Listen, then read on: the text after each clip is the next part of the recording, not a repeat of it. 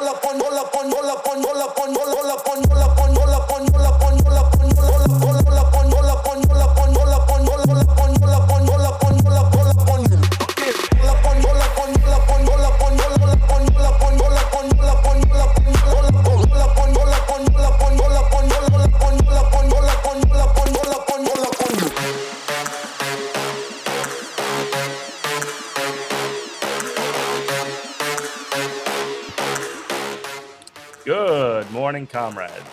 Good Morning Comrade, goodmorningcomrade.com.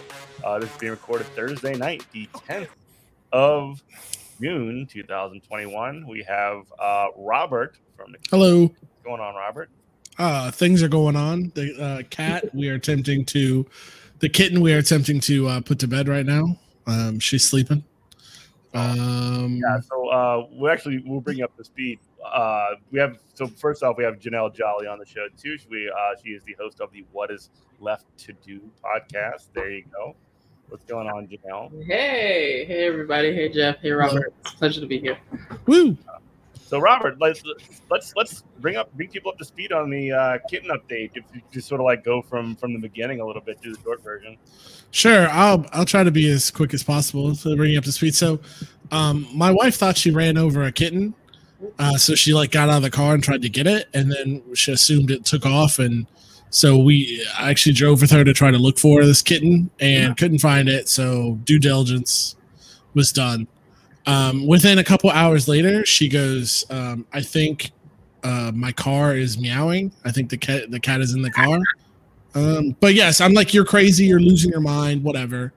And then she goes, and then like maybe 20 minutes later, she goes, Robert, this cat is inside the car.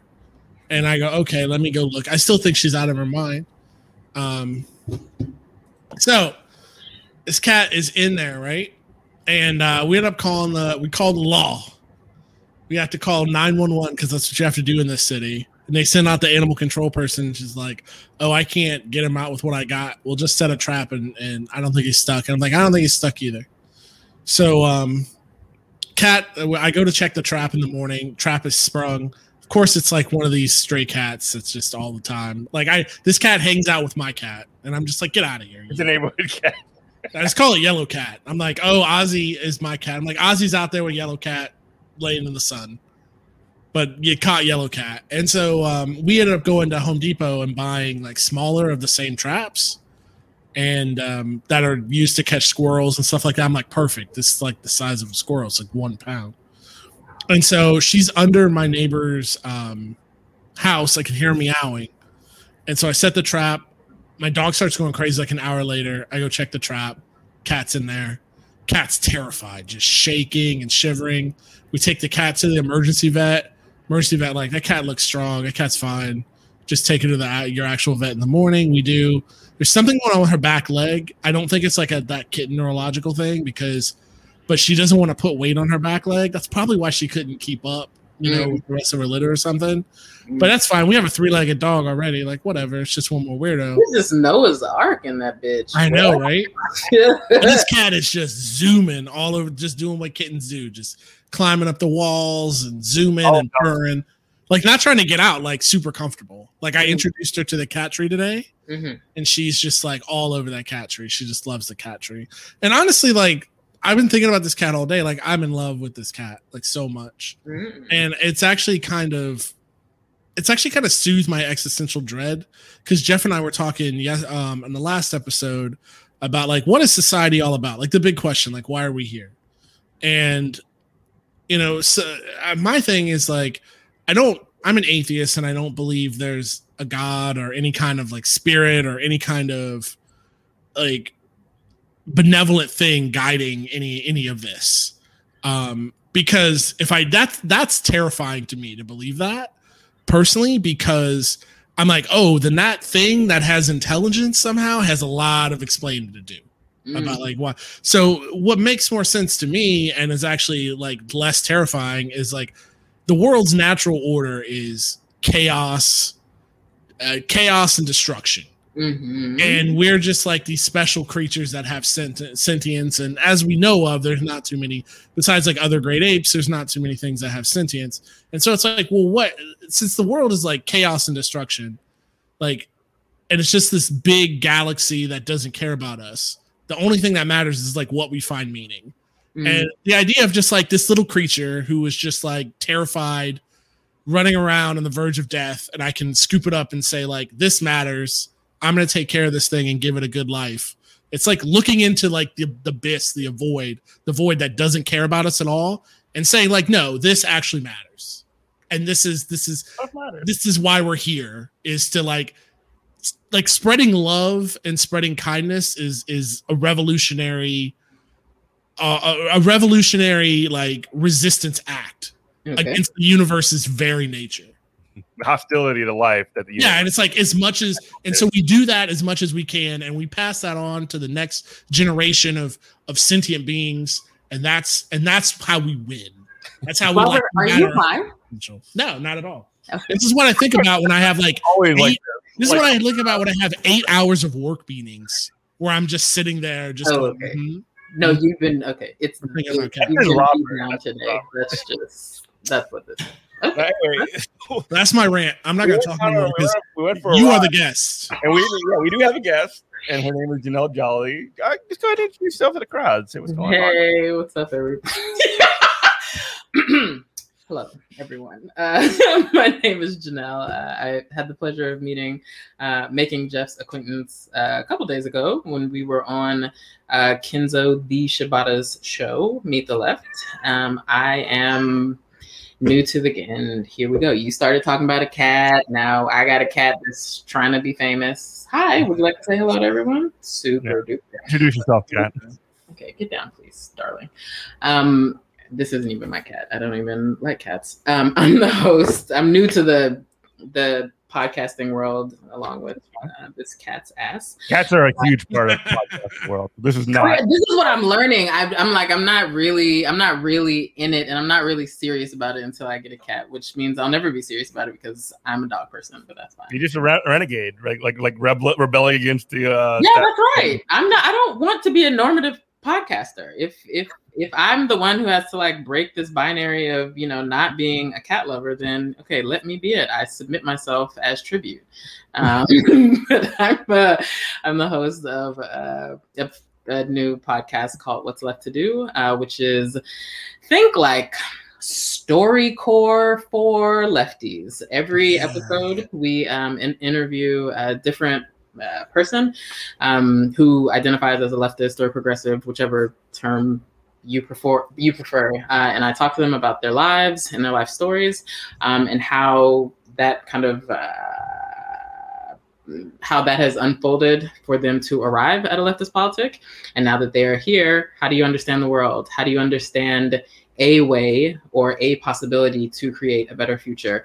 Uh, in essence, what's left to do now that you're here? Um, so that's that's me, and I'm um, I'm I'm traveling now that I'm vaccinated and life is less scary. I'm traveling all around um, all summer uh, to different parts of the United States to talk to lefties all over because there's what I what I and you all already know this.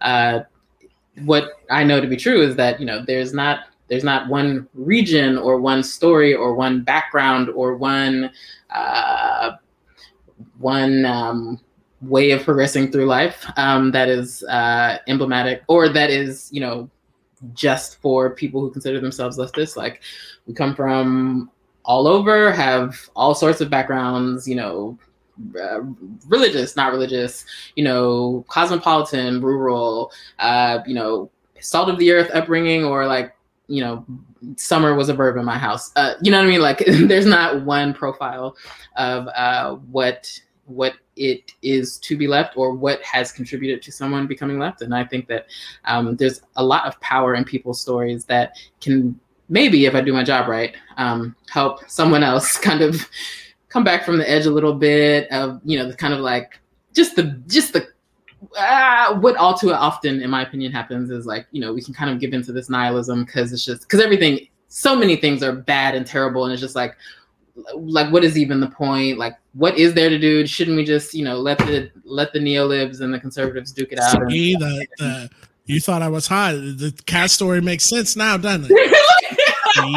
that's what I get for that's what I get for popping off all extra early. You're right. You're super right, Robert. Um, but um, but yeah, it's uh, I'm having just the time of my life getting to talk to people um, and you know that I kind of know casually um, or know well or don't know at all, but you know I've you know followed them as you know figures um, online for years, but it's it's it's truly just wonderful to be able to talk to and get to know everyone's story and their why and why they believe why they think they believe what they believe or you know how, how they ended up changing some belief systems. I don't know. It's just it's fascinating. I love talking to people about yeah. It's like it's like so interesting because like the more you kind of like it's not the more you say, but the more you sort of like let them go. yes yes Um, yes yes They they really will sort of like be like people are very very open.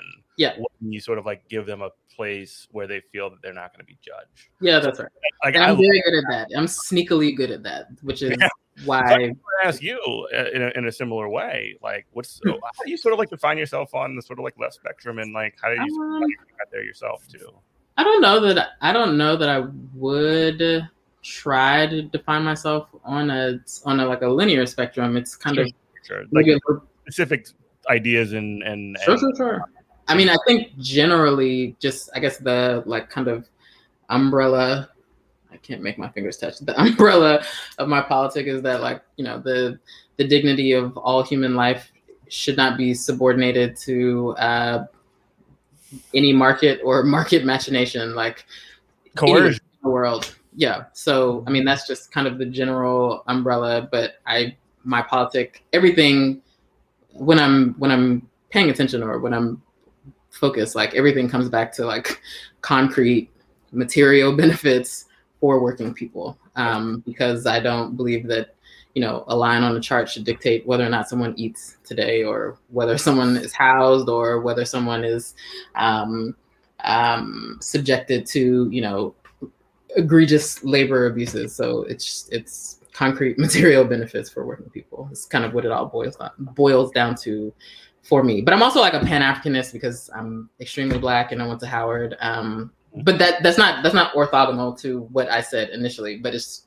Right. that should have, which what I I am not always good at articulating, but it should be. Um, it should allow for a more capacious kind of understanding of concrete material benefits for working people because we can't i could not demand that for in a kind of semi-nationalistic way i could not demand that for people in the us Mhm. when that is being done on the backs of like children in the congo you understand what i'm saying like No, so no. there it kind of has to be more expansive and capacious Yeah. And and to be clear, like you said, you went to Howard, but like a lot of libs come out of Howard too, and conservatives too.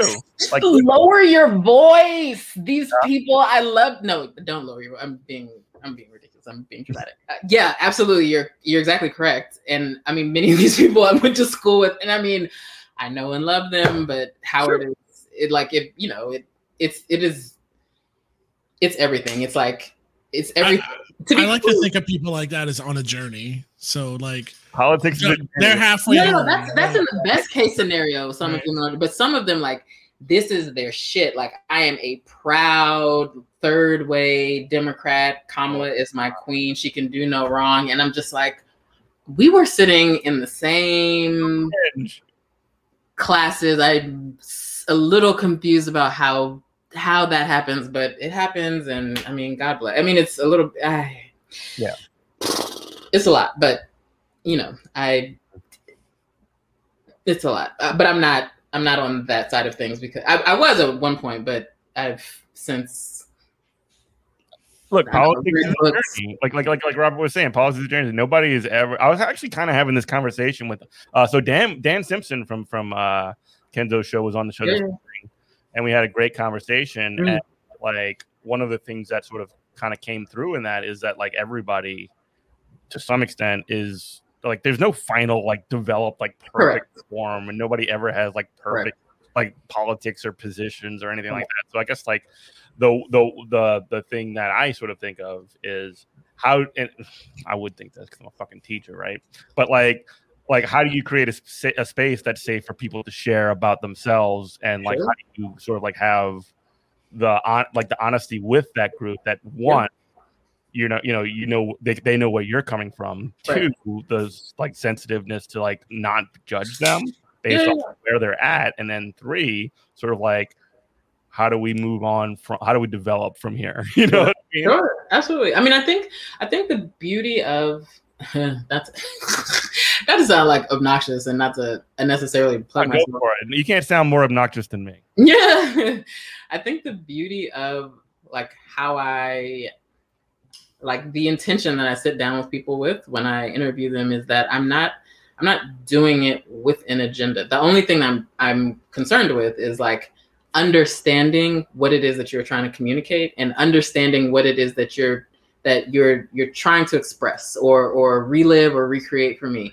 And I do and even with people even with some of my terrible like Libby, you know, alumni, classmates, and friends, or what you know, who are black, which makes some of their position. Like I have one, I have one dear friend from high school, Nigerian guy, and he like, I think he just, I think at this point he's trolling me, which is fine because that's why. Why else would you do this? But like, he was he was trying to have like a like a very unironic um, discussion with me about how capitalism is the it's not perfect but it is the best system we have for blah blah blah. And i was just like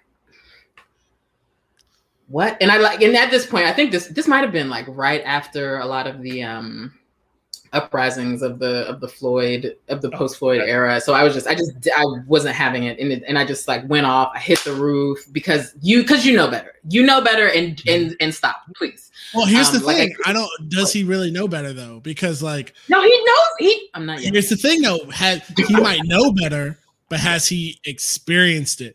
Because I think what happens with people like that is, uh, Mhm. and uh, and it's a, it could be any race, but since we're talking about black people and we're talking about Howard right now, yeah, yeah. they think that He didn't go to Howard for undergrad, but he did take some classes there. But Right. but just people like him, people like the hustle culture, the grind Yeah. culture, Yeah. they think that if they check all the boxes Mhm. that American Western capitalism tells them to check, Mhm. they'll never catch the wake up call. And then they'll Well, catch one day, it'll Mhm. find them. It'll find them. And Well, when they do, go ahead they'll see how they react to it. Because All I right. have a buddy. I have a buddy from high school. He went to Yeah, yeah. FAM. Pop He's off, huh? queer and he went to FAM. Yeah, yeah, yeah. He caught it. He caught the Yeah. wake up call. Yeah, he got that And then- fade. And then all of a sudden he's like, "Oh, burn it all down." And I'm like, "Welcome to team, bro." Right. Well, welcome, friend. Where you been at? Yeah.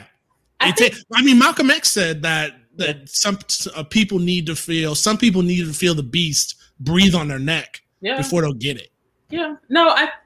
I think that that is what you're describing. That dynamic or that that that that that progression to uh, a wake up call. I think that that's certainly the case for some people, but I think for other people, and I'm I can only speak anecdotally about the people that like I know I'm in community with, um, I'm friends with.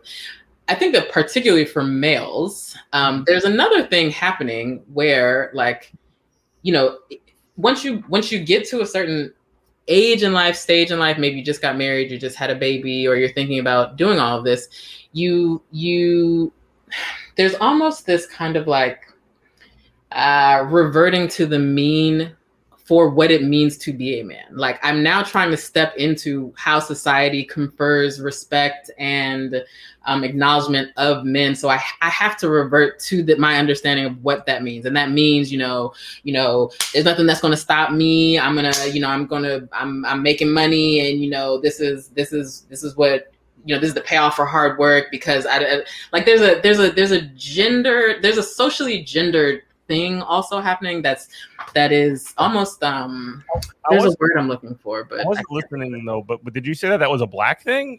Like I don't think I don't think that's just I don't think that's I don't just think I was about to say if that if that is what you were saying, I would. I no would- no no no no. I'm just saying that of I'm I'm thinking of several of my of my I black what you're male talking friends that that that that has happened to and I don't think that that's exclusively that's absolutely not a black thing. I'm just I'm thinking of that in particular but there's just there's just it's just um it's weird but even with even with what the original point I'm trying to make was that the even with you know th- he's still a dear friend of mine even though he's very Yeah. concerned at this moment uh I there there are because I because I know him in real life, like when we when we go at it, it's still like all love at the end of it. Um, and it's but you lose that like just you, you lose that when like communication is mediated solely through like platforms and you don't actually get to know the person. So and that's not there's something and there's something I like grieve about that that that we don't get because I don't the goal isn't always for us to come to the same conclusion. We we can we can still be,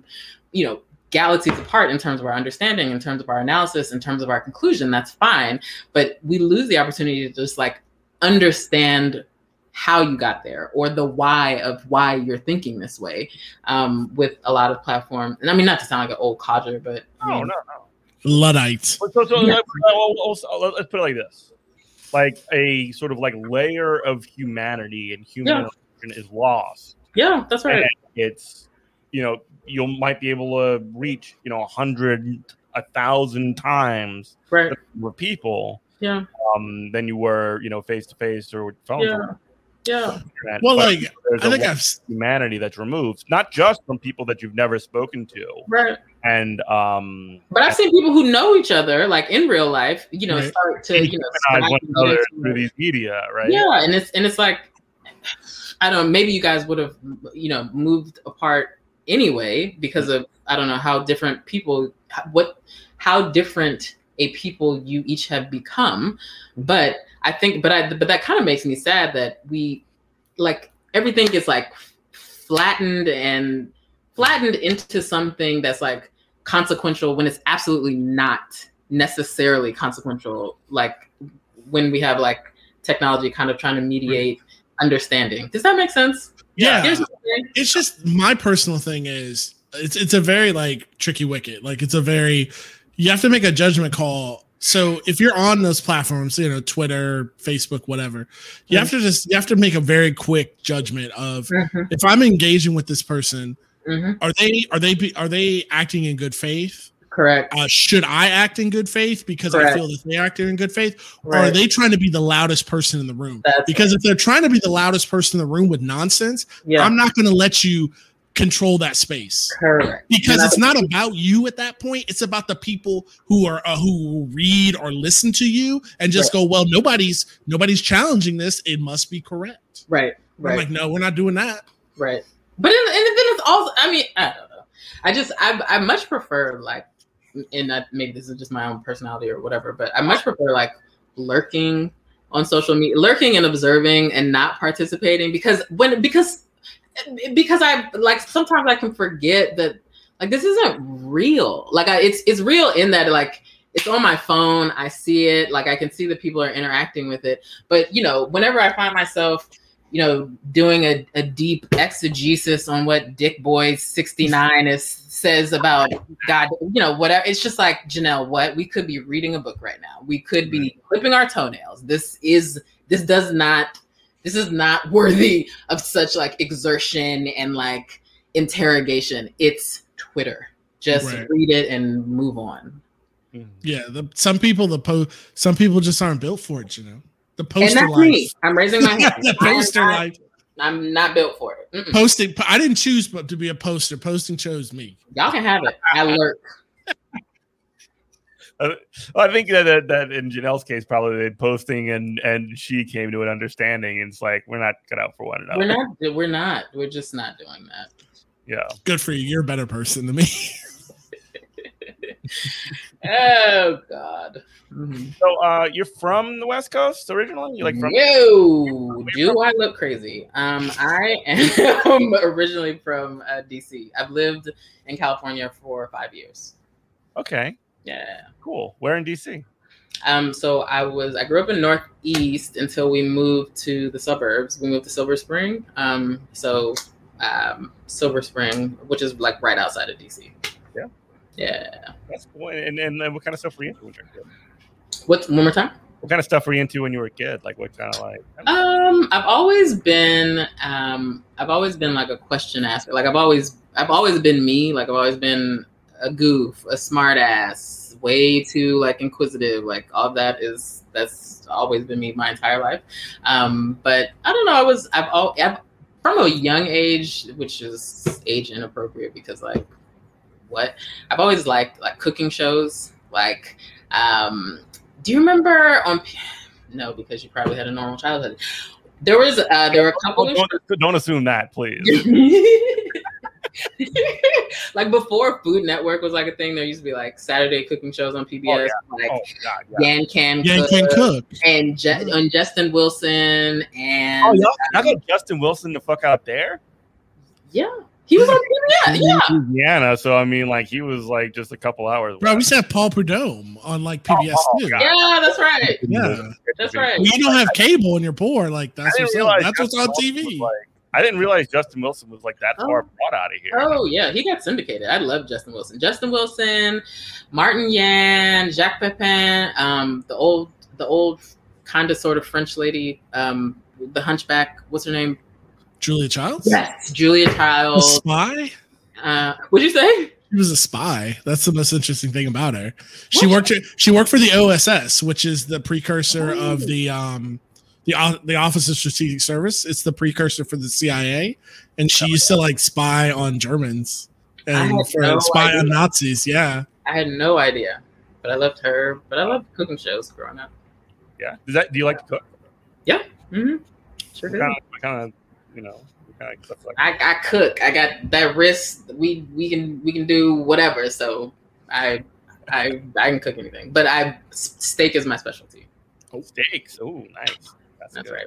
hmm So what was like? I don't know. Like, I, I, if I if I get like too personal or whatever, let me know. No, no, But, no, like, you're fine. Please. school like like for you? Like, what kind of kid were you? Like a nerd? Were you like a smart kid? Were you like kind of the cool kid? Like whatever. Yeah, I was like a confluence Yeah. of all those things. I was a very good. I was a very good student. I've always been a good Did student. sports? Did you do sports? Huh? Did you do sports or were you a jock? Yeah, yeah, yeah. I did. I played sports. I wasn't great at them, but oh, that's me too. I did. That's yeah, I played. Uh, I started playing basketball because I was. I've been like, I've been in Amazon since like kindergarten. So like everyone's just like, yeah, you need to start playing basketball. I was like, okay, that's fine. I was terrible at it, but I played. Um, I played basketball. I played softball. I was a great student. Um, uh, yeah, I was a I was a great student. But like the but I like I think how we understand like nerds today. I think I was a nerd, but I was I was a cool kid.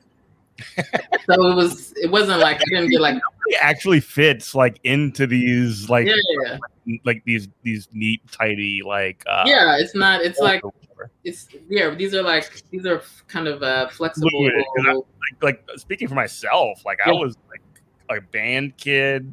Oh right. Like, was What like did you play? clarinet actually. Oh okay. All right. You were one of those. My clarinet actually survived Hurricane Katrina, surprisingly. Um, but Huh. anyway, it was upstairs, not downstairs. Oh, gotcha, gotcha. Okay. But anyway, so yeah, I was like in the band. I was like last string in football. You know, and, like I was hanging with like the the mid tier cool kids, like like you know in the midst. It's like that was it for me. Right on. Yeah, I was. I played the violin also, and I played the clarinet uh, for a hot second. Um, softball, um, basketball. Um, I thought. I thought. I don't know why I thought this, but at some point in high school, I thought I was just naturally going to be a good volleyball player. Mhm. Spoiler alert! A lot of volleyball players are tall. How tall are you, by the way? five eight. No. Yeah. yeah. So yeah, but I you know I had a pretty well rounded, um, well rounded, collegiate not collegiate. What's the word on the sport? Scholastic and athletic kind of childhood. What was your What first? was- Oh, yeah. What happened? What was your first job? My first job that I got like a W two for. Like ever you did? I'm not worried about. I'm not worried about your W twos. Oh well, my first like uh, what do you call it? Unofficial job was like a babysitter, but the first job I got like a W two for was uh, a lifeguard. What? You were a lifeguard? No I was a lifeguard. That's right. That was like the only because I was super pressed to like start like get have a summer job as soon as I could. Like I like I the um, there were only a couple jobs you could get with like a worker's permit um or a student whatever it's called um and um the uh and the lifeguard was one of them. So that was like all right, we're gonna we're gonna do it. And I remember I made I negotiated like a, a like a high a high hourly rate, so I got a whopping six ninety five. And like when other like like like other people who were like older than me because I was like 14 or 15, like found out how much I was getting paid. They were like, "What?" Most people were getting like five, five fifteen, five fifty, and I was. Oh my god! And I felt like rich. I remember my first job ever was five fifteen for an hour. We were probably around the same age, I guess. But yeah. my first job was at Burger King, like for five fifteen. It's the worst job. But you're old. It sounds like I'd rather be a, uh, uh, a lifeguard, if you know what I mean. Oh yeah. You're, are, you, are you a strong swimmer, or are you just kind of like pull the wool over their eyes? No, no, no. I was yeah, I was a good swimmer because I was like um I was also at that point in my life um becoming a like a certified like scuba diver. So I was, a, I was a very good swimmer. Yeah. Mm-hmm. Cool. ah, you are getting all the deep cuts right now. Stop? I can stop. No, no, you're fine. Just I was gonna say what was um what was going to Howard like because my hmm. um my wife uh, did an internship hmm. uh, in DC mm-hmm. and she said like y'all huh? Is she a therapist? Yeah, she's a social worker. Yeah, okay. Close enough. Yeah. But um she said that y'all you like y'all were the reason that she was terrified to go to brunch on Sunday because she's like, I can't look that good. Like all them Howard girls, they go out drinking mimosas and eating eggs, and they just look like eleven. she's like, I'm hungover. It's like I just I'll just stay in my apartment. eat, you know. oh God, yeah. I think going to Howard was really interesting. To your wife's point, people don't under like people think when people meet people from Howard and they say this people assume that we're exaggerating, but you will find you will not find as many good looking people in one mm-hmm. place as you will on Howard's campus. Like me and like one of my best friends from from Howard, uh, we used to sit on the yard and just sit there and just like watch people walk and just like, why are you here? People who look like you don't need an education, just like go be model. Why are, you're wasting money? Go Oof. home. Um, yeah, incredibly good people, incredibly good looking people. Um, how why, is the case? Why is there so many good looking people? I don't know. I per, I mean, personally, I mean, we a lot of people joke that like a part of the admissions criteria is to like you gotta, pass, you gotta pass a couple of like That's you like, gotta look really nice. Um, no, um, it was a wonderful experience. I like I if I could go back and do it all over again, I'd absolutely um, go to Howard. I think that um, per- personally, uh, I think that like the the real um, like purpose of an HBCU is to like put the black child back together again before they like get sent out in the world. So right, and not and I wasn't even particularly fractured because I had a you know I had a wonderful extremely black childhood, you know, that was just wonderful and nurturing and amazing. Um, but even even with that, there are things that are that are what's the word I'm looking for that aren't understood in a way that like helps you understand like oh i'm not crazy or oh you know you know that thing that my grandma does isn't weird like that's just like that's just a black thing and right. it's done because of this so um i could have i i if i could do it all over again i would have gone to howard a million times uh, for undergrad and it was great like you just you meet everyone you meet all types of every single possible cross section of the black world you meet um, at Howard, and that's cool. where you learn tolerance because you know you got you know the the intense denizens of Power Hall, and you know then you've also got the you know the the the very dramatic actors and dancers and fine arts that are like completely artistic or you know just everything. So it was it was great. It was What's amazing. the big sorority on campus? AKAs? All of them are big because like the Howard that's that's like the, I guess so yeah let me stop they're all like, get knifed no no no no I, I, didn't pledge but like Howard is like the alpha chapter of a lot of the like black Greek organizations so right. that's an extremely intense part of undergrad life is if you're going to pledge and the whole hate it's just right. it's too much for me like no thank you but i have you know dear friends who pledge and it's like you know go girl i'm a i'm gonna be there i'm gonna get you a gift but don't like i ain't writing the term right. paper just do so you. um when you when you went to the west coast what brought you out there I moved to California. Someone's going to be able to write an autobiography of me after this is done. Oh. Uh, I was, um, Um, I'm- I- no, no, no, no, you're fine. Um, I, I mean, I this is I'm getting a taste of my own medicine. I do this to 500 people a week. Turn it around on you. yeah, that's right. It's only fair. Um, I moved out to California from Atlanta. I was in Atlanta for like six or seven years. Um, I moved out there for work, which is we're gonna put an asterisk by that because I didn't actually have a job when I moved out to San Francisco. I went out there without a job because I'm insane, um, and I ended up landing uh, at you know one of the big tech companies and um, was What? able to not be broke. Huh? A big what? One of the big tech companies Oh, okay. where I ended up landing, but I moved out there without a job. And like some friends of mine from Atlanta who had previously moved out there, uh, like put me up for a while until I was able to like find a find a job and like pay them rent. So good friends. That's very good friends. They're they're very wonderful to me. So yeah. cool. Cool. So, um, well, you had a question, Robert? Yeah, I mean, I wanted to um What? scoot back over to your HBCU experience. Scoot it. Did you just real quick because I didn't I didn't graduate college and I, I the I went to University of Cincinnati for a bit, but I didn't Mhm. graduate college. Mhm. Um, the did you remember? It might have been a year, maybe two years ago. Mhm. I mean, probably more like two years. Some there was some white lady who she got accepted. I think it was even to Howard. Mhm. Um, and she was just like, I can't wait to go. I'm Mhm. gonna learn all about black girl magic, and this is just gonna be a transformative experience. And she was just getting drugged to shit. Do you Uh, remember this at all? mm-mm. No. Well, my my take was like everybody was like, well, dragging her, like, oh my god, like, and I was just like, let her go. I was like, let her be, because hopefully she's gonna get some good friends that are gonna check her. You know what I mean, mean? Like, girl, like it don't work. Like she's gonna find out. She's Yeah. gonna find out that people are petty, no matter what their skin color is, no matter where you go on Earth. but she's also gonna have to. She would. I don't. I don't remember the story, but I know. but I her. But I'm saying she would also quickly learn that like you can't like there. You know, there are people who are not black that go to HBCUs. That's a yeah. Don't be sure. goofy about it. Don't come there and like fetishize the environment and the people. Like just Right.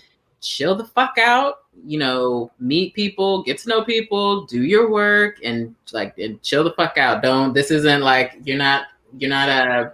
You know. Daryl Hannah or whatever the fuck that lady is, the woman who like lives in nature, just observing the elephant. You know what I mean? Like just, just Jane Goodall. yeah, you're not Jane fucking Goodall. Really, That's a- have a- take a That's breath. a terrible analogy. I mean, it is. we'll but, take it. but it's kind of it, it's kind of apt because Yeah, that's kind of how some of this. Very on the nose. Yeah, that's kind of how this type of white woman is. Like, calm down. You're not on safari. Just right. in- And I just, I just wonder, like, with a person, like, did you run into any people like that? Oh, like, no. it's not, it's not a thing that she got accepted to HBCU. Happens No, all day, every day. fine. That's not the the thing. Is like you said, she's being so extra about it.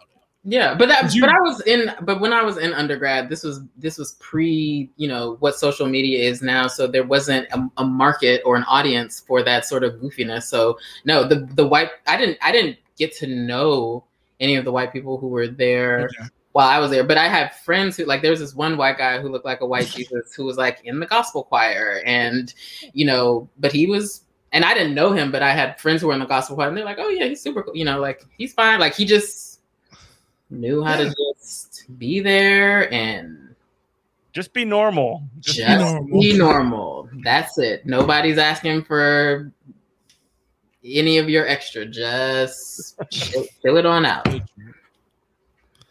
So true. Yeah. So, um, I guess just to uh, talk about maybe some of the things that like kind of brought you to the left, sort of generally. Like, what were that, That's interesting. Some specific things for you that that you think like made you? Could you describe yourself as leftist? I mean, Yeah. Um, I think um just so that's a fun question. Let's think about that. So interestingly, so like I moved to I moved to San Francisco, like I said, in January of 2016. Um, that was so when I moved there, you know, the the the primary campaign um for uh uh uh, Democrats and Republicans was happening then, but I was really distracted for, I'd say, from like January to like June because I was just on a frantic job search. Like it, you know, that'll that can just take up all of your time, just like networking and going to this event and applying and prepping for interview. You just it just can take over your life, especially in tech.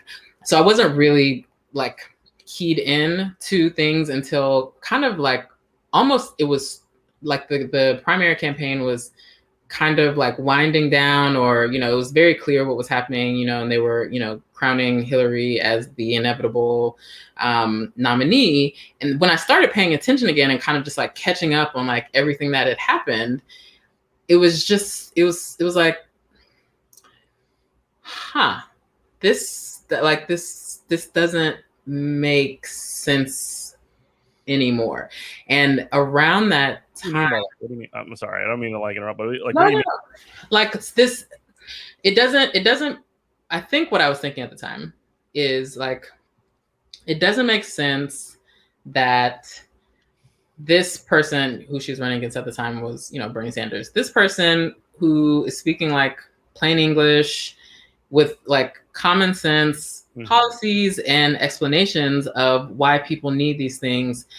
It, and and the money he you know he had he had gained some momentum in terms of like fundraising you know was like bringing a lot of money. But it's like something something's not right here and it doesn't make sense that like he's not really getting any coverage. Like everyone's kind of the mainstream media is like ignoring him and and we're acting like hillary is just you know just bl- without without blemish without any fault in, you know above interrogation of like you know her place in the polity and like you know also like we're not even really taking her to task for the open corruption through her through the the clinton foundation. Just like something's not right here. And um kind of around i guess it had to be late primary time like going into the um going into the convention which was really nasty i discovered um naked capitalism which became my bible um and still my bible every day read that thing and and that would that kind of helped me connect the dots What what's her name? The um the main Yves. like editor Yves. Yves Smith. Yves Smith. Yeah, yeah, yeah. She's great. I like yeah, her. she's the shit. I met her. She did. She's she obviously prior to COVID. Um, she used to do um like meetups for the Naked Capital Naked Capitalism readership. Like she would go like around the country. So I met her. I think in twenty.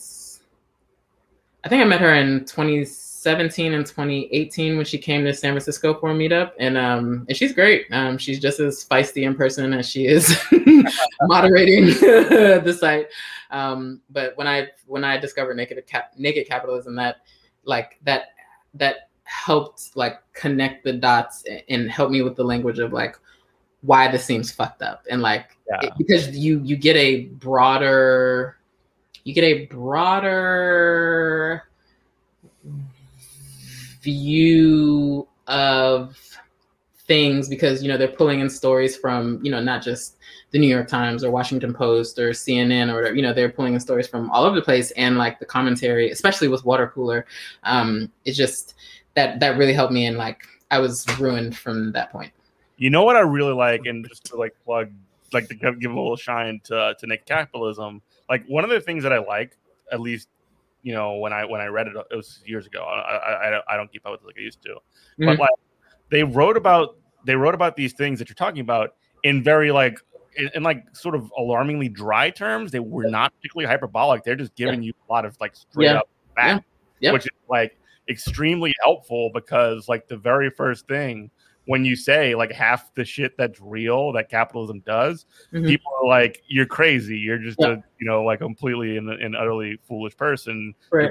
You know, emotional or dramatic or whatever the fuck." That's and like try to dismiss you.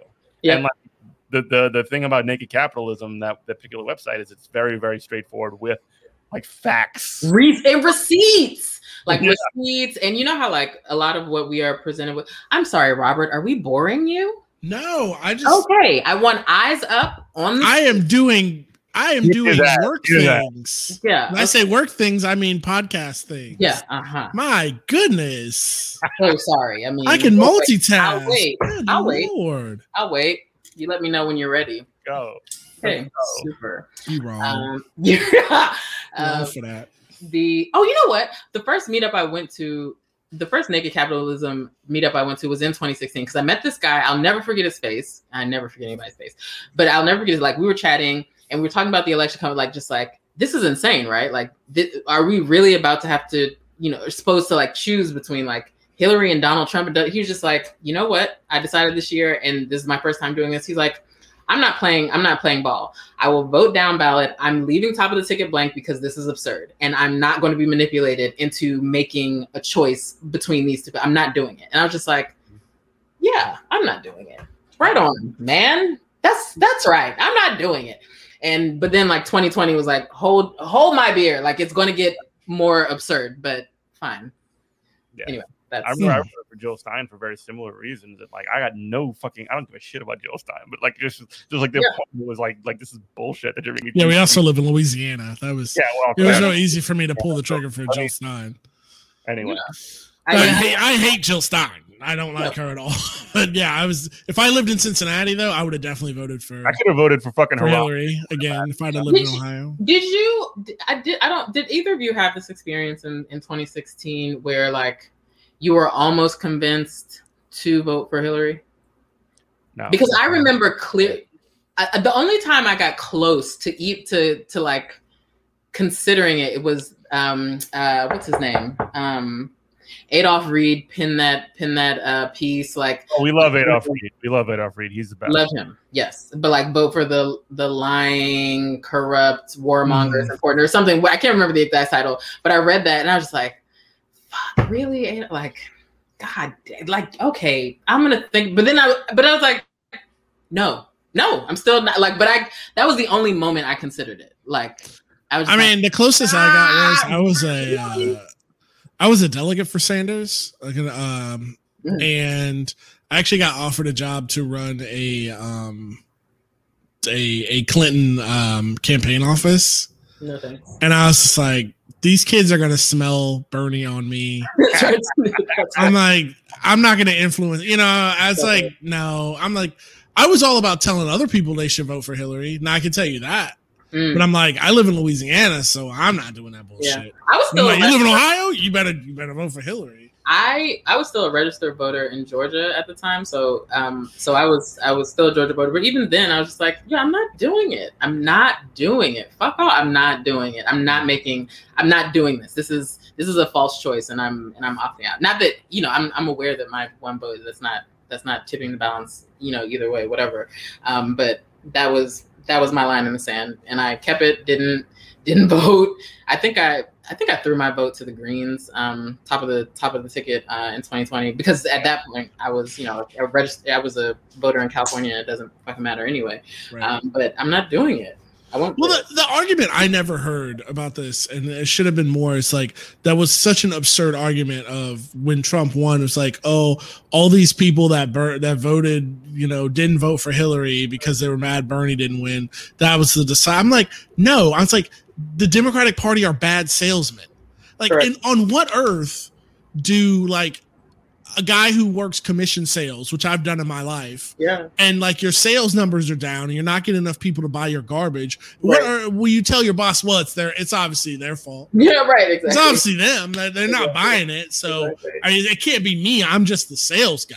Right, right. no no this is on you to convince people to That's vote for you. That's right. like you don't get you just don't get somebody to to just get their vote. Yeah, like you have to convince them to push the damn button that's right. And even though I wasn't a, even though I wasn't, I wasn't a Hillary, you know, and obviously Yeah. Trump person. Like I was, I was still convinced that she was going to win. I thought it was going to be Oh, close, yeah. right? I was just like, she's going to win. But when I do you also do you remember at that point in 2016 when um, Matt Taibbi wrote that piece like if Dems run Hillary against Trump, we're looking at a President Trump. And at the moment he wrote that, that just seemed unfathomable. not to me You know who else did that too? Is our friend uh, Nathan Robinson from Current Affairs did a similar. Ah, because he lives in new orleans he lives in the Yeah. south Yeah. Like, yeah. no. 'Cause- and I also remember in 2016, it was after it was after the convention, so you know we knew who you know the two you know names were going to be. I was I was with a friend um, who was in the city for for business, and we were like at the hotel bar.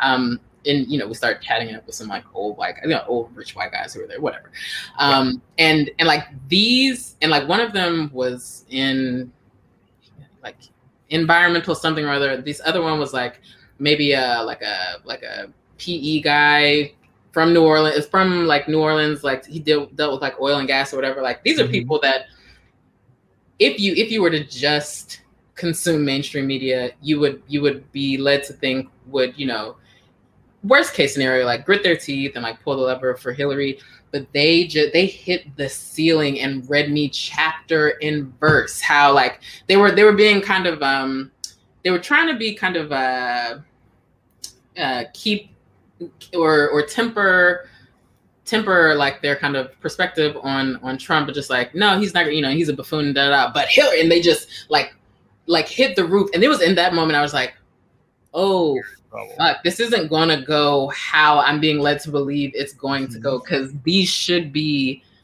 These should these these people should be representative of you know a, a, a base for her, and it was at that moment I was just like, oh fuck, things are actually real tight in the streets.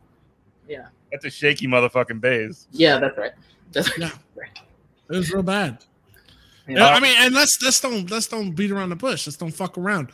Only reason Biden won is because of COVID.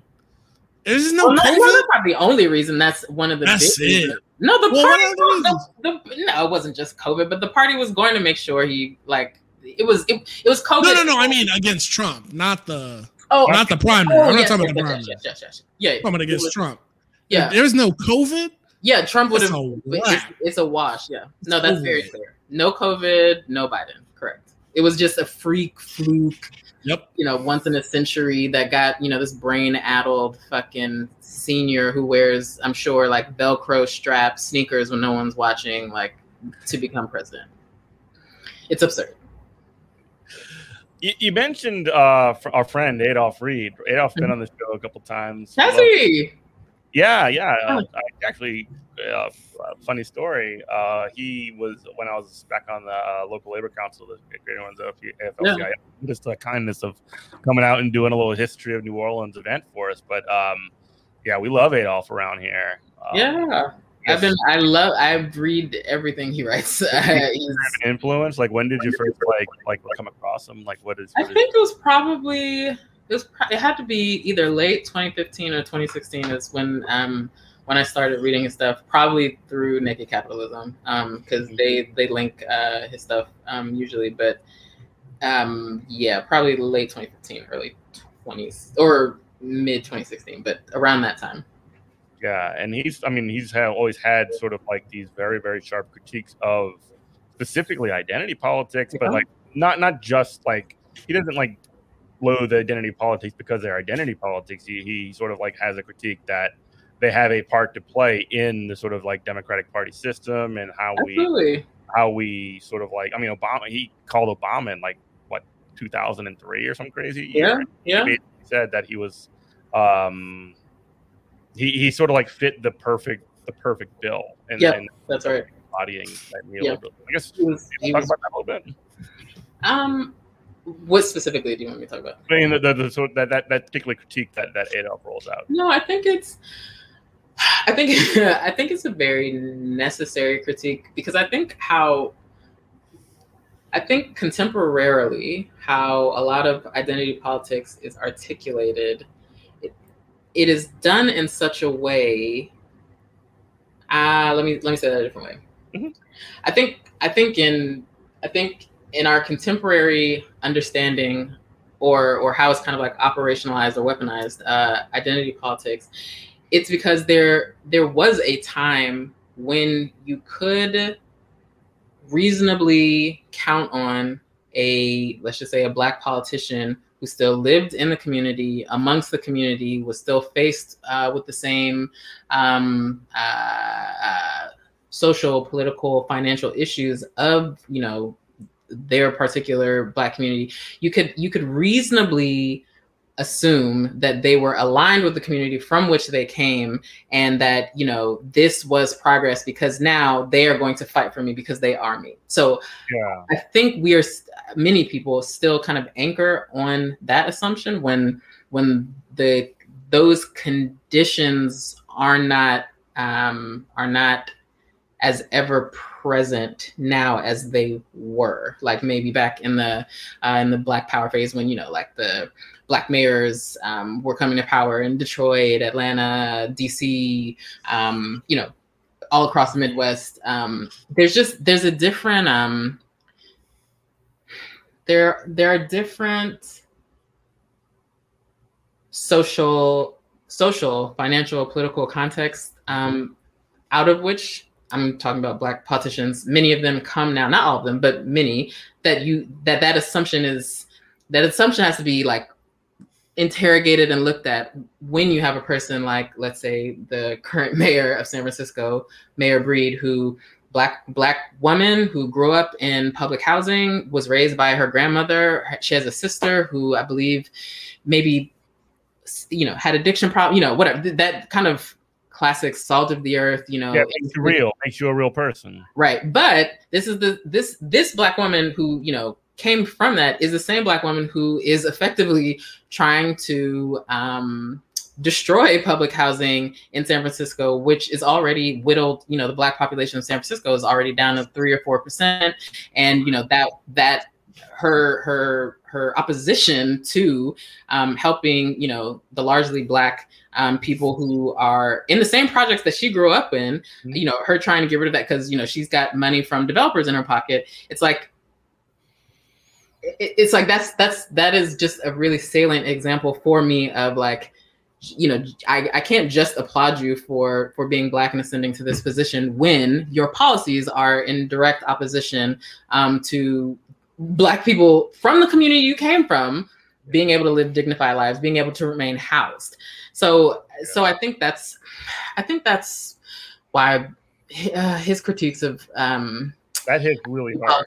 Were like really like are need to be never ceasing because we we a lot of us and not just black people a lot of which is kind of like the the like cynical part of it. Like a lot of white people fall for identity politics, which is actually kind of the game. Like look at a Kamala Harris, you know, white people were like, you know, just white, white, white identity politics are far more prevalent and far more dangerous than black. That's correct. Mm-hmm. That's correct.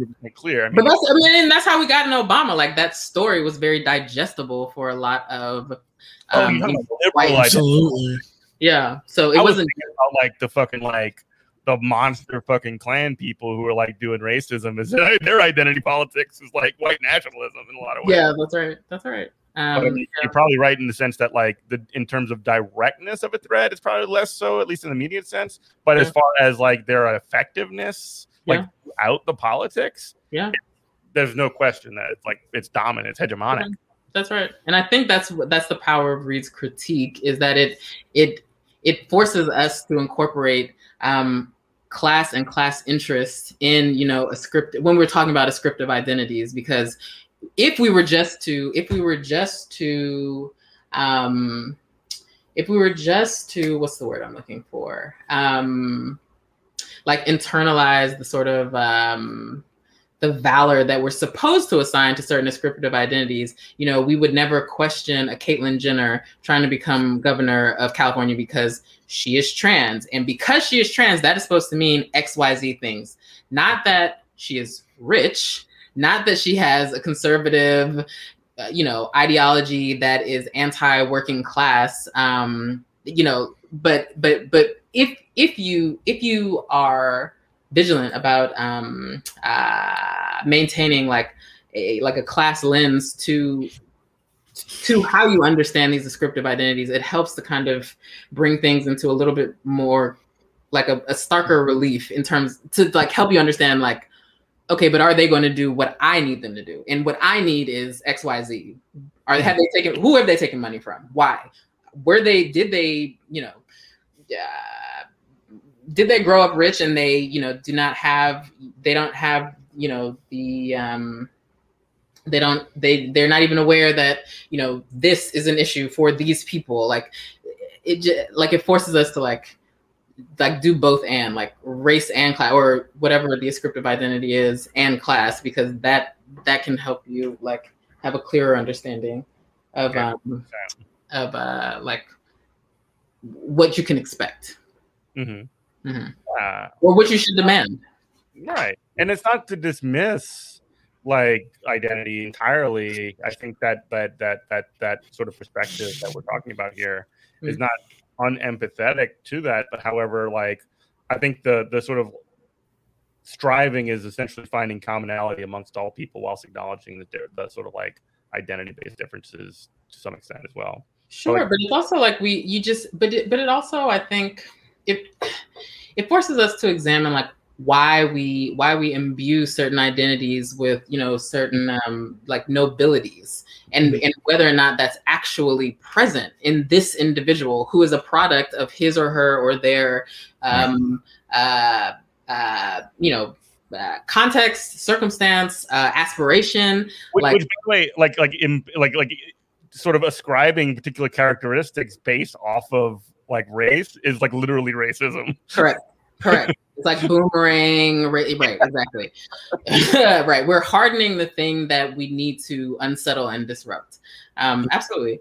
Uh, but that's why I enjoy reading uh, Adolph Reed because he's very, um, he's very, I think he's very precise Mhm. um, in in that manner of interrogation that is all too absent, I think, um, from our kind of like common understanding of of of how and why there's that impulse to like you know imbue like nobility to just certain ascriptive identities absent any sort of like class analysis yeah. Yeah. yeah, I remember one one time, not to like like harp on it too long. no but, like, yeah, we had him come talk with uh with one of our things, and, and the first one of the questions he asked is like, what's the organization that represents more Black people, you know, women in the United States than any any other one? Mhm. And it was the AFL-CIO. Hmm, Makes perfect sense because Yeah. it's a represents millions of workers and that's right class. There is nothing on this planet that is more That's right. diverse than the working class, if you know what I mean. because that because that's the 99% of us so it necessarily includes you know various various class strata if you if you want to cleave you know lower class middle class upper whatever. And i don't even know that that's necessarily useful. But also you know the spectrum of gender and sexuality and you know et cetera et cetera They're because all, it is they're all workers, you know. They're all workers. that's, that's correct. That's right. That's right. So I guess as we sort of um, you know wind down a little bit, sure. um, it's been really nice talking with you. Uh, it's been great talking with you all, even though I'm boring Robert. That's fine. Not boring me. I'm that's doing fine. things. That's fine. Are my feelings Good hurt? They are. lord. They are, but that's fine. Mm-hmm. Robert, how dare you? I'm the worst.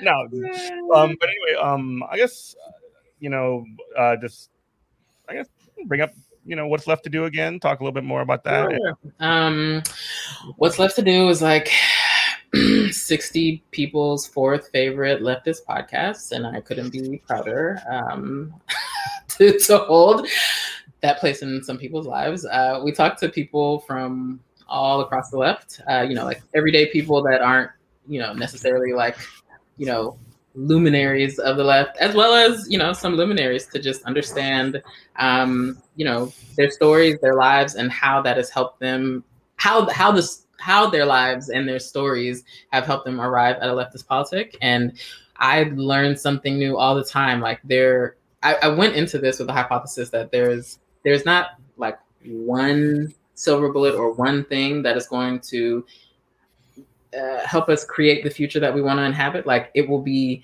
you know, all of us finding a place in in uh, you know surrounding different issues or or in different arenas. You know, be be be it political or super political, you know, or labor or you know just uh, kind of mm, loosely knit communal. I don't know that is going to to help us. Um, hey, Kenzo, um, that's going to help us uh, create the future that the future or futures we want to inhabit. And I, you know, I've talked to like this week's episode was uh, a guy named Marco. He's uh, a Bernie alum from SoCal, and he uh, is now working with the um, Board of Supervisors or City Council in San Diego.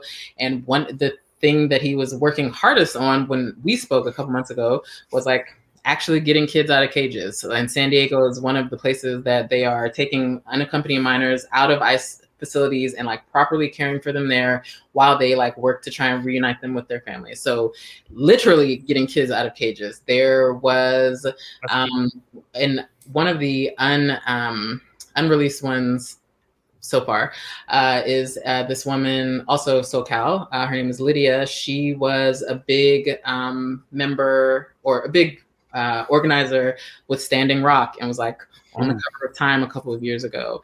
Um, there was uh, one of my one of my dear comrades from San Francisco. A lot of the the early ones are people that I you know volunteered with, organized with in San Francisco. But like she is a 71 year old uh, Latina like retired teacher, and talking with her about how early in her career, like you know she was at a school where all the teachers it, it was just a terrible situation in the school because the district was neglecting it and how she got into uh, labor politics as a teacher. Um, there are relatable to me. Yeah, you would you would you would dig Winnie's story because she's insane and I love her. Um, but teacher's insane, but okay, I'm not I'd like her anyway. she's feisty. She's she's she's good. There's you know there's a young lady, another SoCal person, who's like organizing issues like menstrual freedom. I didn't even know that was a thing, but it's like super right on. And like the way she articulates like the need to focus on this particularly for incarcerated people um is um is is really illuminating. Again didn't know that was like a thing. I've talked to like actual politicians. On those episodes i have to like sit with myself in a corner like janelle don't curse too much. Don't embarrass. This person they are doing you a solid by sitting down with them. They ha- they're a real adult. They have they have people watching what they do. Just act like you have some sense. So, so like jane kim um, assembly member ash kalra um, i'm working on some more politicians like east of the mississippi um, some more like california ones as well. Um, what else? Um, uh, you know people who are still like technically immigrants here and, and can't vote, but are very integral. Were very integral in like the Bernie campaign in terms of like organizing and helping us win California. But like, they're just, just you you, you name it, and I've either talked to them already. Well, I can't even say you name it because it's not it's not even finite. It's just it's expansive and and I don't know. Every everyone's story is super interesting and I feel very grateful um, and lucky to be able to do this work. Um, I'll be because I don't want to eat cat food for the rest of my life. I'll be like making like I'll start monetizing it later on this month. Um, but um, but it's just it's been a joy to not get paid to do this work. Um, I actually feel very grateful and lucky to be able to do that. Um, and hopefully I will you know continue to um, you know be able to sit down and talk with super interesting people. I'll definitely be making a swing through New Orleans to Hell yeah. to Robert Cool. Or as well as Jeff, and you know we'll just keep it going. But I think uh, I think we're onto something there. It's um, it's a really interesting. It's really interesting. Well, we can uh, definitely uh, let you use the facilities here too. Yeah. Hiya! There we go.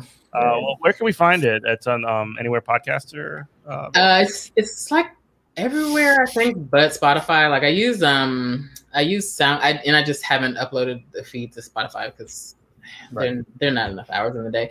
But uh SoundCloud. I mean, you know, like I host it with SoundCloud, so you can get it on like Apple Podcasts, Google Podcasts, like SoundCloud, like wherever. But it's called What's Left to Do, and I'll be getting the website. Knock on wood. I'll be getting the website set up soon. That and it, I'm one person. I wish I had an army of fellow workers that could help me get the million things done I need to get done. But you know, we, I do what I can. Um, but the website's coming soon. But what's left to do? You can catch us on you know everywhere but Spotify. But at some point, we'll be on Spotify soon. Uh, but yeah, that's well, where I'm at. well, thanks so much. You Awesome. said it earlier. You said everybody's story is interesting, and and you know yours as well. So Yeah, thank you. Thank you very much for having me on. This is this is such a pleasure. Um, anytime, just hit me up and uh, we'll make it happen. Cool, cool, cool, cool, cool. you can listen to Good Morning Comrade every uh, well, you can watch it on every Monday through Friday on YouTube. uh, Twitch and Facebook Live. Uh, and also, you can support our show by going to patreon.com slash good morning comrade. Uh, you can be like Ty Jitty, Michael H, Dan O, Jonathan H, Timothy C, Dragon Slayer 19, Andy L, Gary W, Rachel K, Kenneth F, Adam R, Trey M, and new subscriber, Watermelon Pickle. Hi, When we get to 25 subscribers, I'm going to paint my nails. What color should I do them? Silver. Silver. Wow. I was Something metallic. Why silver? Because people need to be able to like see it from a mile away. You need to There shine. you go. That's why I thought black, but maybe maybe shiny could work. Come on, don't be so derivative. Let's let's punch it up a notch. You asked the question, you got your answer. That's it. right. I, I'm not complaining. I just want an ex- I just want like little details, a little, little bit, a little bit of explanation. I'm not complaining. Ah, we need some shine for socialism. That's what we need. Time- there you go. Thanks so much, Janelle. Appreciate Yeah, it. no, thank you. Thanks for everybody for watching. Love you. Bye. Bye. Hola, hola, hola.